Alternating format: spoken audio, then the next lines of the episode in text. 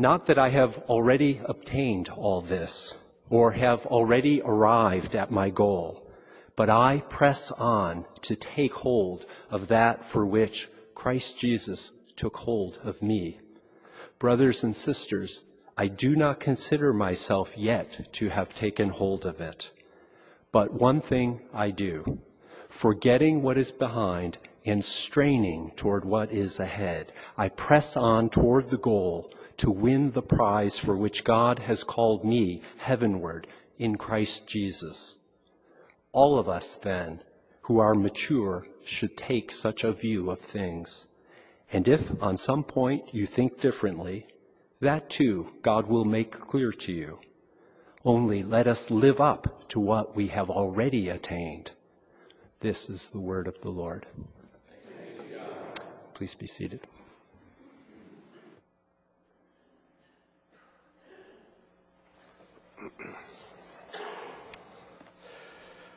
I first want to say thank you to everyone who has um, made the worship service possible this morning and uh, kept me from speaking the entire time.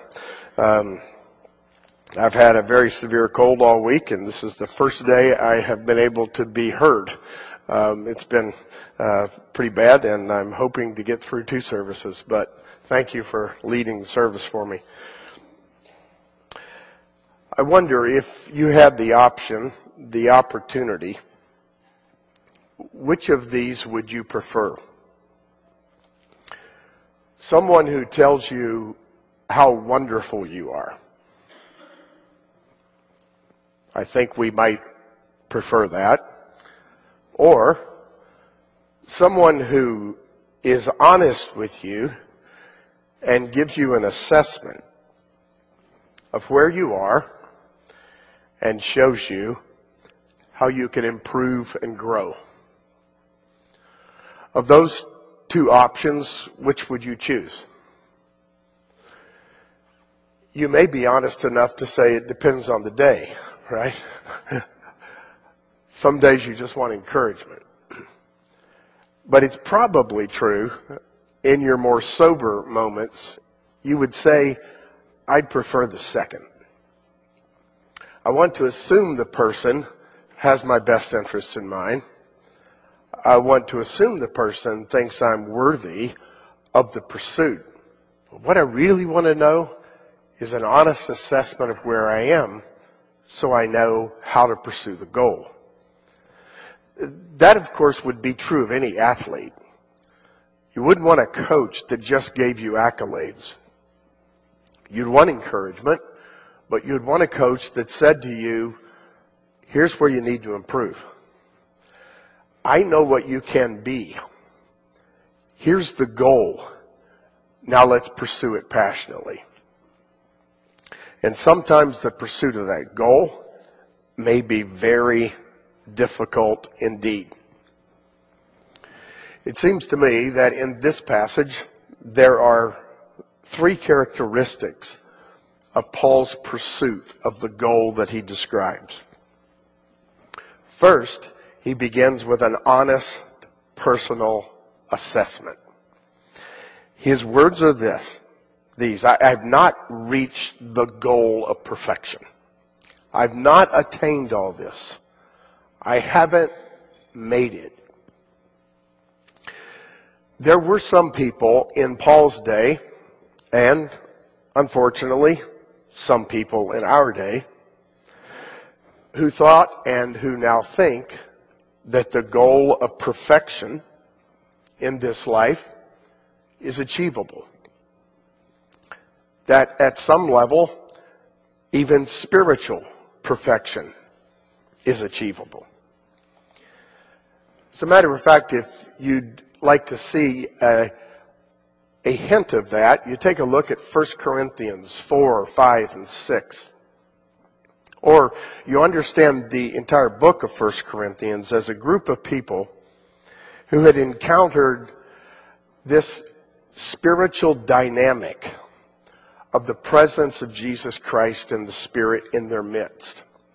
And they had gotten to the place that they felt they had elevated themselves to such a level that their spirituality somehow even eclipsed their material reality.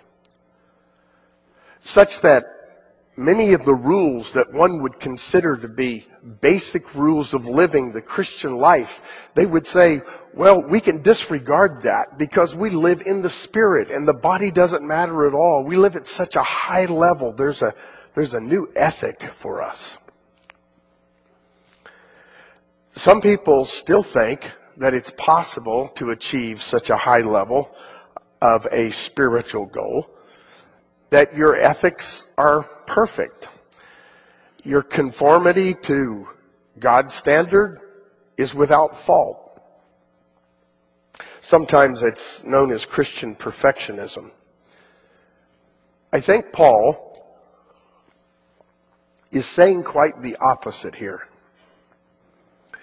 Remember what he said just before he penned these words. He said, Whatever were my gains, I now consider loss for the sake of Christ. What is more, I consider everything a loss because of the surpassing worth of knowing Christ Jesus my Lord, for whose sake I've lost all things. I consider them garbage that I may gain Christ and be found in him, not having a righteousness of my own that comes from the law, but that which is through faith in Christ.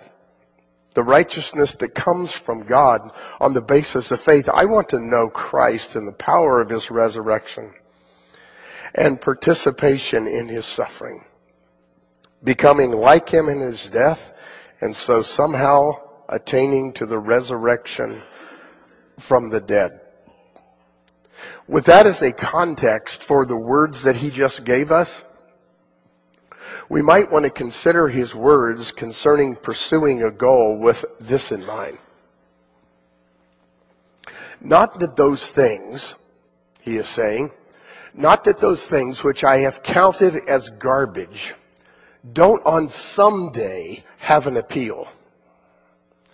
Not as though those things which I previously did and achieved, I think are worthless compared to Christ. Not as though there are not days where those things become large in my consciousness, such that my accomplishments themselves begin to eclipse my personal passion for Jesus Christ.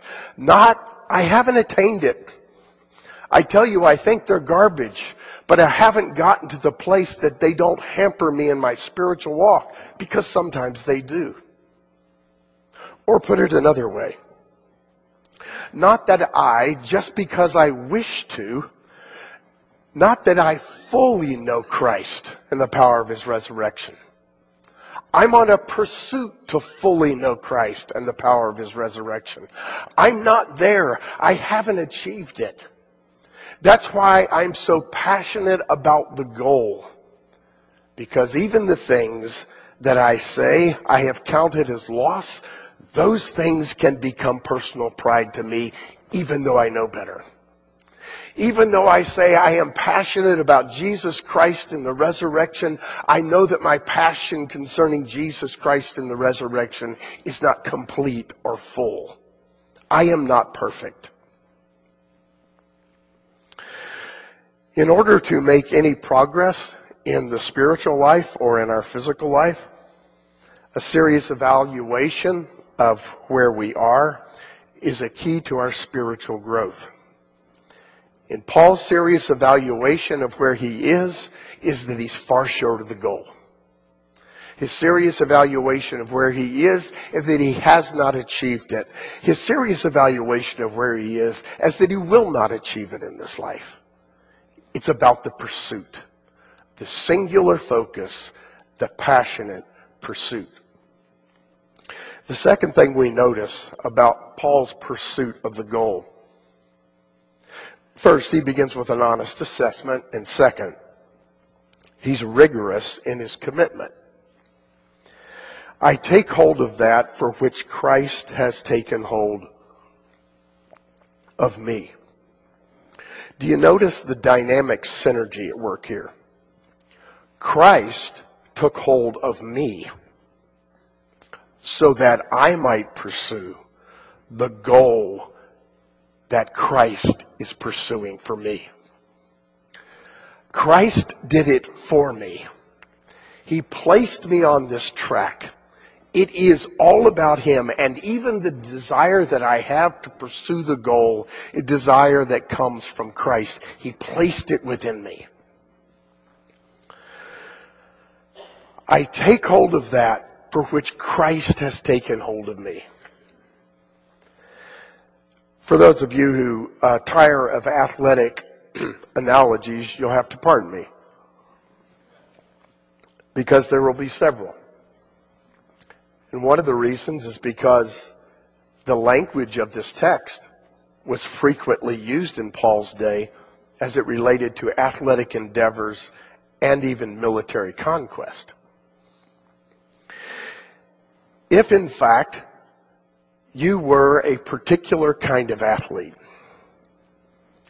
And the coach said to you, son, I've got a goal for you. And I'll tell you the reason I have the goal for you. Here's the reason. Number one, because I know you can be better than you are. And number two, because you were made for this. You didn't know it before we had this conversation. And as a matter of fact, sometimes you're still filled with self-doubt or you're just lazy. But I want to tell you, son, you've got the potential to pursue a goal and to achieve a remarkable end. And that's why I'm going to focus on you and pursue you and ask you to pursue the goal relentlessly because you're designed to do this. In effect, Paul seems to be saying, when Christ took hold of me, he was saying, Paul, this is your destiny. You are designed for this. And I'm going to show you the goal, and I'm going to infuse you with the resurrection power to pursue that goal. You can be that person. The image, as I mentioned, uh, refers frequently to military campaigns and athletic endeavors. It even has the intensity of force in the Greek language. And it requires, as Paul said in another place, strict, strict training. Paul uses an athletic metaphor to make his point. In 1 Corinthians chapter 9, beginning in verse 24, he says this.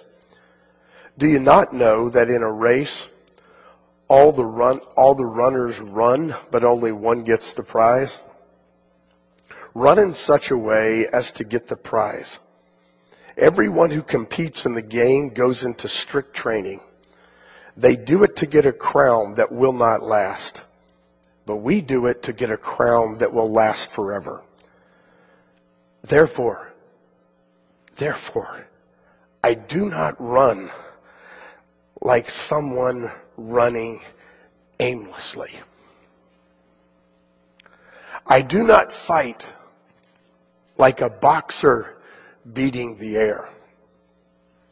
No, I even strike a blow to my body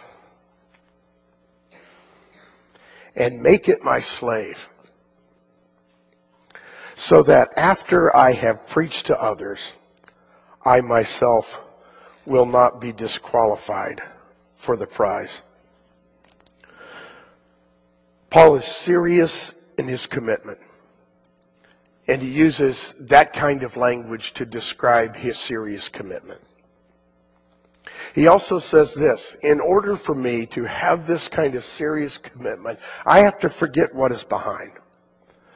Not the kind of forgetfulness that pretends like things did not exist in the past but the kind of forgetfulness that says the things that are in the past will not hamper me in my pursuit of the future. What things in the past? One thing in the past could be failures. Our lives are littered with failure. The past includes all kinds of false starts and attempts that never made what we wanted them to make. But, my friends, You know this as well as Paul does. Our past includes accomplishments. Remember what Paul said about the accomplishments in his life? All of it's behind me, he said. I don't rest on my laurels. I don't focus on the sins of my past. I singularly pursue the goal that's ahead of me. Whatever is behind me, I don't forget. I just place it where it ought to be so that I can pursue the goal. We cannot change the past, but we can make a decision about how the past will affect our future. Our failures are not final, and our triumphs are not either. I will not stay where I am, Paul says. I will move forward.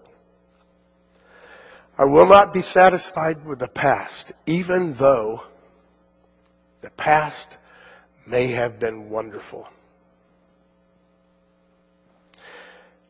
I had no idea that my friend Tim O'Connor was going to make mention of his past and how at one time he had a youthful passion for following Christ. His description, you remember, was, is the passion still alive? By that, I don't think he meant, is it just as good as it was before? But remember what Christ has done for you and continue to pursue him with the original passion, even beyond where you once were. That's what Paul's call is to us. William Faulkner made an interesting comment one time. He said that there's a difference between a monument and a footprint. He said, A monument says, At least I've come this far. While a footprint says, This is where I was when I moved again. Oh, you could dissect it and criticize it, but you get the point. You could put a stake in the ground and say, Look what I did. Or you could look behind you and say, Thus far has the Lord led me. Into the future I go. That seems to be the attitude of Paul. He uses the image of a runner straining ahead, straining forward, leaning into the race. And as any runner knows, in order to do well, you definitely look forward and you lean into the race.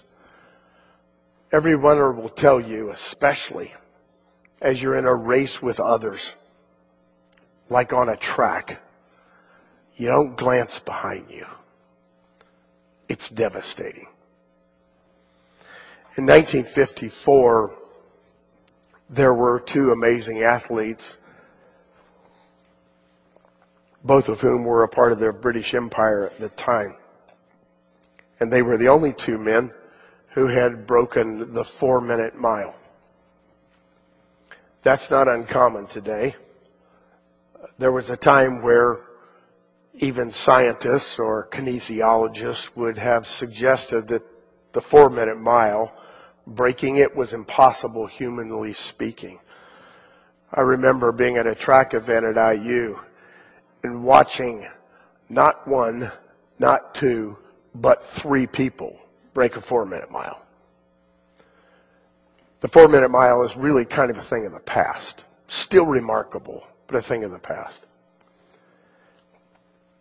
The two people who were known for breaking the four minute mile were Roger Bannister and John Landy. And in 1954, they met at the Empire Games. Roger Bannister had a tactic for most every race, which was to reserve his energy on the mile race and then to kick hard at the end. John Landy had an entirely different strategy, and that was to come out of the box and blow so far ahead of the other runners that he left them in the dust, discouraged by his speed, and he just went all out. The story is that they really labored, both of them and their coaches, over which strategy to use. And finally, they settled on the strategy that they were known for and approached the race in that way. and if you look at the old black and white footage of the race, you'll see that strategy playing out. Robert Landy is like a rocket out of the starting gate, and he's way out ahead of everybody. Roger Bannister is about four or five people back, gaining continuously. Landy is far out ahead of all the other runners. And then Roger Bannister starts his kick. It's about the last lap. And he starts to get closer and closer and closer. And you can see in this old black and white footage, John Landy running with all his might and then going like this. You know who won the race? The one that didn't look back. Roger Bannister passed him what seemed to be with ease until he collapsed at the end of the finish line, and you noticed it wasn't ease at all. Paul basically is saying, You're a runner. Pursue the goal. Don't look back. It's always in front of you. Give it your all. There's a third thing concerning Paul's orientation towards his goal. It was first an honest assessment of where he was. Second, it was a rigorous commitment to what it took to pursue the goal. And third, I see in this passage that he seems to be absolutely overwhelmed by the goal. Now, by that I don't mean so overwhelmed that he was incapacitated. I mean another kind of overwhelming. He was overwhelmed by the goal. The goal overwhelmed him. It overwhelmed his entire reality. It encompassed him. It became everything about him. The goal itself overwhelmed him. I press on toward the goal to win the prize for which God has called me heavenward in Christ. That sounds like the only thing he's looking for is heaven, but we know different from the Apostle Paul's other writings and even this one. The goal itself wasn't just the heavenly reward, although it was. The goal itself was the pursuit the goal itself was the relationship with Jesus Christ. The goal was to experience Christ's suffering and the power of his resurrection. The goal was sanctification in this life, ongoing every single day. Of course, like the runners, he hoped to achieve the goal and to ascend that podium in the final day. Paul was intense about his goal and overwhelmed by it. I want to make a, an important distinction before I move to very short application. Here's the important distinction. Paul is not working for his salvation, as in earning it. We can't hear that here. Paul is working out his salvation. That is, he's living it. Remember these verses from chapter 2. Verse 12. Now I want you to know, brothers and sisters, that what has happened to me, I'm sorry, that's chapter 1.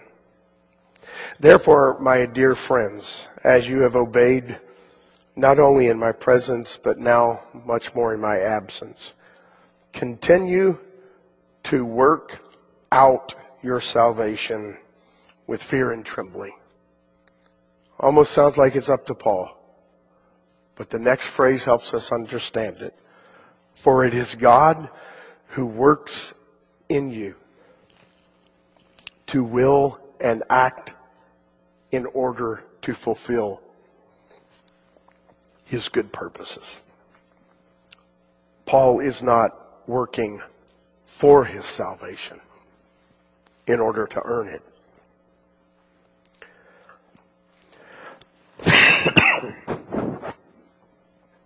He's working out his salvation. He's living it. Here are the very short points of application. The first is this. Ask yourself this question and answer it in the quiet of your own heart. Is there anything, is there anything that is more important than your eternal destiny?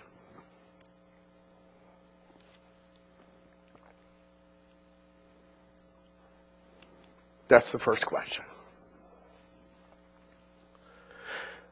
The second question. If that's true, that there is nothing more important, are you pursuing spiritual growth with the same intensity that you are pursuing other things? Money, career, relationships, physical health. Fill in the gap. Are you pursuing spiritual growth with the same intensity? and then the final question is really pretty simple. Based on those answers that you just gave yourself, what are you going to change?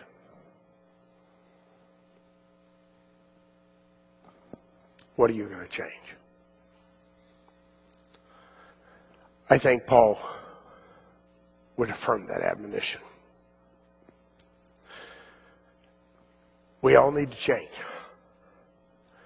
If we're serious about the goal, we need to make some adjustments if we've never even taken the first step towards the goal, please recognize with me that there is nothing more important than your eternal destiny. And allow today to be the day that you begin to pursue that goal in Jesus Christ. Will you pray with me?